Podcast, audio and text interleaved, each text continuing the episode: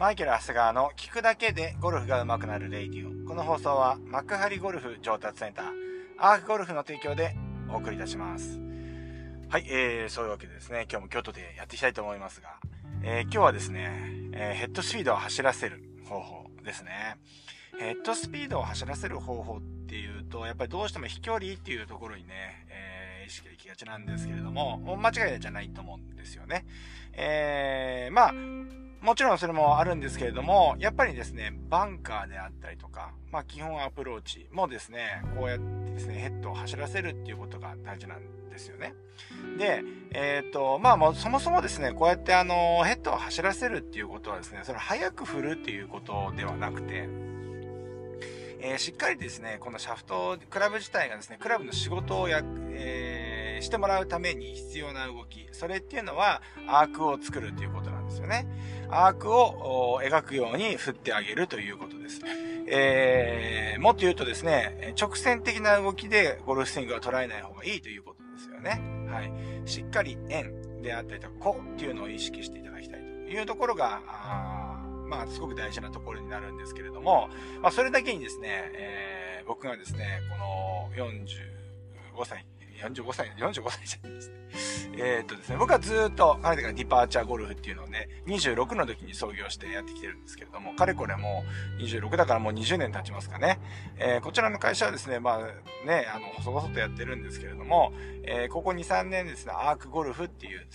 ですね、会社をですね、えー、まあ僕一人じゃなくてですね、え、数人で立ち上げて、え、やってきてるわけなんですけれども、アークゴルフのアークっていうのも、やっぱりそのアークですよね。この子から来てるということになるわけなんですよね。はい。で、えー、まあ、先ほど言ったように、これがですね、こう、まあ、ゴルフクラブの特性、いわゆる変重心特性っていうのはそんなこと覚えなくてもいいと思うんですけれども、バットとかをね、こうやってね、バックグリップエンドをつまんで右左に左右に振り込みみたいにすると、まあ単純に振り込みたいな感じになるのはわかると思うんですけど、ゴルフクラブっていうのは L 字構造になってますよね。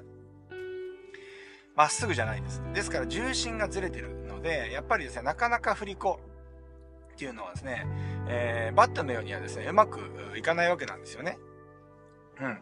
まあそういう意味でですね、この、例えばこれは、まあ、え、まあ、円が、あ、円じゃないです。振り子はうまくいかないというか、これをですね、バットをですね、直線的に、例えば仮に、えグリップエンドをつまんでですね、直線的にギュンってね、横に移動したとしても、バット自体のですね、えっ、ー、と、はですね、回転したりしないですよね。なので、フェース面もついてないですし、重心がずれてないので、ギュッとですね、このグリップエンドをつまんで、えー、左に動かしてもですね、えー、っと、バット自体はぐるっとか回ったりしないと思うんですけど、ゴルフクラブやってみてください。L 字クラ、L 字構造になっているので、これをですね、えー、つまんでですね、左にまっすぐ動かすとですね、基本みんなフェースが開いてしまうと思うんですよ。うん。で、この動きをですね、えー、こうなってしまう動きをですね、理解しないとゴルフスイングをですね、えー、作るすごく難しいことになってしまうっていうのはね、なんとなくわかるかなというふうに思います。はい。じゃあこれどうするのっていうとですね、えっ、ー、と、しっかりと先ほど言ったように、こうですね、ちゃんと、えー、円運動でこれに対して、こう、して、スイングをしてあげるということになるわけなんですよね。はい。で、えっ、ー、と、まあ、先ほど言ったように、で、これをですね、フェースの開閉ですね、基本的にはね、皆さんフェースが開きやすいんですよ。だからゴルフをね、始めた時って、だいたいスライスからだいたい始まるんじゃないかなと思うんです。前にフックから始まる方いるんですけれども、まあ、えー、そうですね、僕の感覚では100人いたら、もう97、8人はもうスライスから入るっていう感じだと思います。っていうのは、それはクラブがそういうふうに構造が、そういう構造だからですよね。うん。そう。じゃあこれどうやってやるの？っていうと、うん、まあ、あの、フェースをこうね、えー、先ほどの繰り返しになるんですけれども、円、ね、弧を描いてフェースが開閉するように使ってあげるんですけれども、これをですね、まず最初に皆さんにやりがちなのは、パワーでフェースを閉じる。いわゆるフェースを、あの、力で閉じに行くっていう、こういうことをやるわけなんですよね。で、基本的にこれっていうのは、やっぱりね、だとすれば、閉じようと思って閉じれるんだったら、多分初心者の人いきなり多分スライス止まりますよね。うん。基本的にクラブエネルギーってのはすごく大きいので、力ではですね、基本的にはね、閉じてこないんですよ。だからしっかりどうやってどちらの方向に力を使ってフェースを閉じるようにさせてあげるか。ね、フェースが閉じるようにできる、フェースが勝手に閉じてくるようになるかっていうことを考えていかなきゃいけないです。力じゃなかなか閉じてこないということなんですよね。そう。で、えー、ここで来るのが、えっ、ー、と、まあ、あの、こう描くなんですけれども、まあ、先ほど言ったように、えー、ある程度は、クラブを力ではコントロールできます。例えば、軽く打った時とかね、アプローチとかね、本当にハーフショットとか言った時には閉じてきます。ですから、初心者の人でもハーフショットやってみましょうって言ったら、力で打ってても、なんとなくボールまっすぐ行きますよね。うん。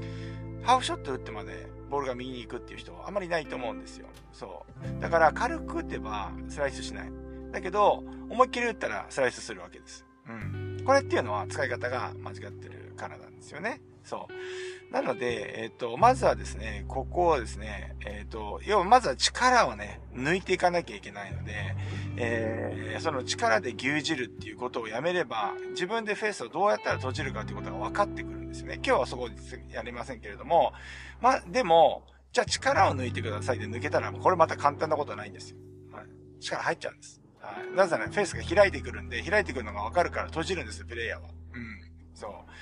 で、えっ、ー、と、じゃあここでドリルってなるんですけれども、これはですね、えー、小指外しドリルですね。うん。だからこう普通にグリップするんですけれども、左のグリップの小指を、えー、もうグリップエンドが左の薬指に引っかかるようにして、小指はですね、こうグリップからはみ出すような形で握ります。はい。そうすると左手全く力が入らなくなるので、もう、クラブを持ててないみたいな感じになるんですよね。で、多分これをやるとすごく不安に感じると思うんですよ。なぜならば力が入らないから。うん。そう。で、そうするとね、本当にゴルフクラブの重心をですね、感じて、すごく振り子みたいな動きをですね、するようになってくるというふうに思います。で、えっ、ー、と、この振り子を感じるようになると、基本的にはですね、先ほど言ったようにフェース面っていうのが閉じるように振り子を感じるとか、こう描いてくるようになるわけですから、えー、そうするとフェースっていうのは勝手に閉じてくるもんだというふうにね、感じると思いますので、だからまずはですね、本当は力を抜くことなんですけれども、まあね、力はなかなか抜けないんですよね。力が入ってるのに気づいてたらですね、やっぱりこんな苦労しなくてですね、まあ、レッスンとかやっててもですね、えっ、ー、と、やっぱ脱力するプロセスってあって、結構最初の段階でそれやるんですけれども、抜いてるつもりだと思うんですよ、やっぱ皆さんね。でも、じゃあいざ打とうとなると、もういきなり力が入っちゃうんですね。で、やっぱりね、そういう方にですね、いや、もっと抜いてください。もっと抜いてくださいって言ってもですね、抜けないんですよ。いや、抜いてるし、みたいな方も頭の中で思ってるんだと思うんですけれども、やっぱりこれはですね、力が入らないようなですね、あの、構造というか、あの、仕方をしてあげないといけないです。うん。っていうのは小指外しっていうことですね。まあ、ごめんなさい、これをやっていただけると、まあ、ゴルフクラブの重心を感じて、えっ、ー、と、クラブをうまく使えるようになっていかなというふうに思います。えー、そうですね。だからすごいね、これやるとですね、まあボールも飛ばないし、なんかつまんない練習に感じるかもしれませんけれども、まあそうですね、これをどうですね、200球ぐらいやってみるかって言ったらですね、いやもう分かってきましたよ、ゴルフのスイングがですね。ゴルフのスイングが、えっ、ー、と、あ、力じゃないんだなっていうのが分かってくると思います。わかるんですよ、僕はもう本当に。あのー、僕も練習場でですね、人間ウォッチャーになるし、ね、練習場でもそうだし、うん、そうですね。だからその、練、ね、練習場ってコースでもね、そうですけれども、ああ、これ力入ってるなーと思って、抜いて、抜くだけで相当良くなるのになーとかと思いながらね、こう見てるわけですよね。ただですね、みんなやっぱ結構力でね、えっ、ー、と、ねじ伏せようとしてしまっているので、これも、あの、力あるなし関係ないですよ。うん、まあ、極端に言うと力のない女性の方の方がもしかしたら、あのー、逆に力が入っちゃってるのかもしれません。はい。そのくらい皆さん知らず知らずのうちに力が入ってるので、まあ、このドリルね、おすすめです。小指外しドリル、左小指外しドリルをやっていただけるといいかなというふうに思います。そんなわけでですね、えー、今日はですね、えっ、ー、と、まあ、ゴルフクラブをね、えー、うまく上手に使う、シンプルに使うためにはまず小指外してみましょうという内容になりました。結構重要な回になったかと思います。えー、っとね、ということでですね、まあ私の体調もですね、まあ薬は飲んでるんですね。えー、っと、メニエール病の薬は飲んでいるものの、えー、まだまだ本調子ではないんですけれども、まあだいぶですね、えー、良くなってきました。まあ、あの、食生活も見直したりとか、まあ、いろんなこともしてるんで、それがだんだんね、あの、まあ、それをやってからも1ヶ月半とか2ヶ月近くなってくるので、まあ、だいぶ体質も改善してきたのかなというふうなのもあるんですけれども、あの、まあ、いろいろご心配をおかけして大変、え、ー、ね、申し訳ないんですけれども、はい、そんな感じで元に戻りつつあります。昨日もね、えー、久々にアークゴルフのですね、えっ、ー、と、要はそのマネージャークラスの、ミーティングを、まあ、川崎であるんですけど、そっちでですね、やってきました。えー、なんだかんだですね、僕あの、川崎にお店があるんですけど、川崎にですね、電車で行ったのは初めてでして、え、えー、と、まあ、割と千葉からもですね、え、っと、電車がね、えー、結構、あの面が良くて、めちゃめちゃ早く着いてですね、えー、こんなんだったらいつも電車で行くのよ。車でいつも行ってたんですけれども、あ、電車で行っときゃよかったなと思って、ね、時間読めるしね。っていうことですね。うん荷物なければね、荷物なければ車で、あ、車じゃない、電車でよかったかなというふうに思ってます。はい。意外とこうね、千葉方面から行くと、まあ、ね、上りは時間ずらせばね、朝のラッシュをずらせば空いてるし、帰りもですね、東京駅より手前、ね、乗れるんで、あの、意外と座れるみたいなね、えー、のもあってですね。まあちょっと運動と接してるんだから別に座んなくてもいいんですけど、なんか座、なんだ、なんだろうな、あれね、座っちゃうのね、だから別にこう立ってていいんですけど、あれがね、苦手なんだよね。あの、潔癖なとこがあるから、あの、釣り革あんまり触りたくないんですよ。触れないことほどじゃないんですよ。もう触れって言われたら触りますけど、基本的にこう手で触ったらですね、こうなんか触った後にやっぱり、コロナの時のね、その習慣っていうのはなかなか抜けないもんで、ああいう時から触ると自分の携帯とか持ってるもの触るのちょっとこう気になるじゃない気になるんですよ、僕ね。そう。なんかこう、釣り革触っちゃったらなんか、その後消毒してから自分のやつ触んなきゃいけないみたいな、なんかそんな気にもなってきてしまうので、うーんとか思ってて、えー、あの、基本的にはですね、あの、どこにも持たない。立ったらもう本当に、もう仁王立ち。ゴーン仁王皆さん、あの、マイケル・ハスが仁王立ちしてるんですよ。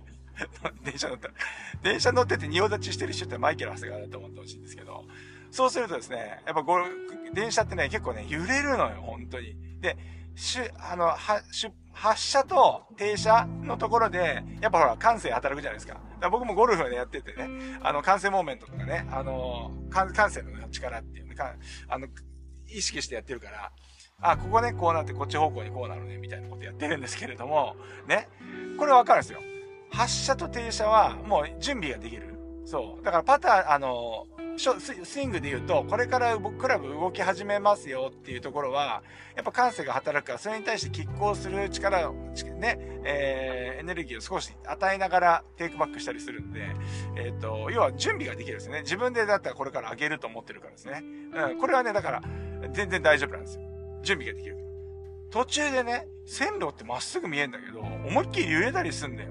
そうすると、もう完全に、あのー、準備してないから、昨日なんかもそうなんだけど、後ろの人とね、ぶつかっちゃったりなんかして、ね。いや、何この人みたいなね。まあ男性だったんですけど、何、何この人みたいな感じで見られてしまって、あ、すいませんって言って、あマイケル・ハスが、あの、謝ったんですけど、そのね、また30秒後ぐらいにまたガタンとかって揺れて、またその人にガタンって当たって、またかよみたいな感じで、肩をこうやってやって、なんかあの、ビートたけしさんみたいな方ですね、イメージね。イメージわかります？このレイディは、あの、イメージで、イマジネーション大事なんで、あれなんですけど、ビートたけしさんみたいなあの方、みたいな感じでやってですね、本当申し訳ないです、みたいなね、感じの、こう、アイコンタクトをしながらやってるんですけど、まあ、ほんとね、あのなかなかむずいですね、あの、電車は。うん、あんな揺れるもんなんだなと思いますよ。うんあれだけなんとかしたい。ねいや、だからそういうのがあるから、まあ、なるべく座りたいなとは思ってるんですよね。立ってると、ほら、仁王立ちでそうなっちゃうんで。うん。あれでもさ、体力じゃないよね。でも、なんかあんなグラグラしてんの自分だけなんですよね。みんなどうやってんですかやっぱ慣れるんですかね？体感？やっぱ電車乗ってる人は体感強くなってなあれな。あだってもう、もうちょっと言うと、もっと微妙にはずっと揺れてるわけじゃないですか。それでも自分でバランス取って、えっ、ー、と、安定したとこに行き続けようとすると思うので、それで多分もしかしたら日常からですね、多分その体幹みたいに鍛えられていて、ちょっとぐらい揺れてもですね、マイケル・ハスガンみたいにぐらってぐらつかないのかもしれません。ねえ、それあ、でも今ちょっと言ってて思ったけど、やっぱメニエール病でさ、あれかな、あれ三半期間おかしくなってんのかな余計なんか昨日揺れてたような気がするなと思って。はい。ま、そんなわけでですね、えー、誰かですね、電車でのですね、揺れに対しての、ね、対策を持ってる方はですね、マイケル・長谷川に教えていただければと思います。はい。そんなわけでですね、えー、今日もやってきましたけど、またね、次回からも元気にやっていきたいと思います。それでは今日もいってらっしゃい。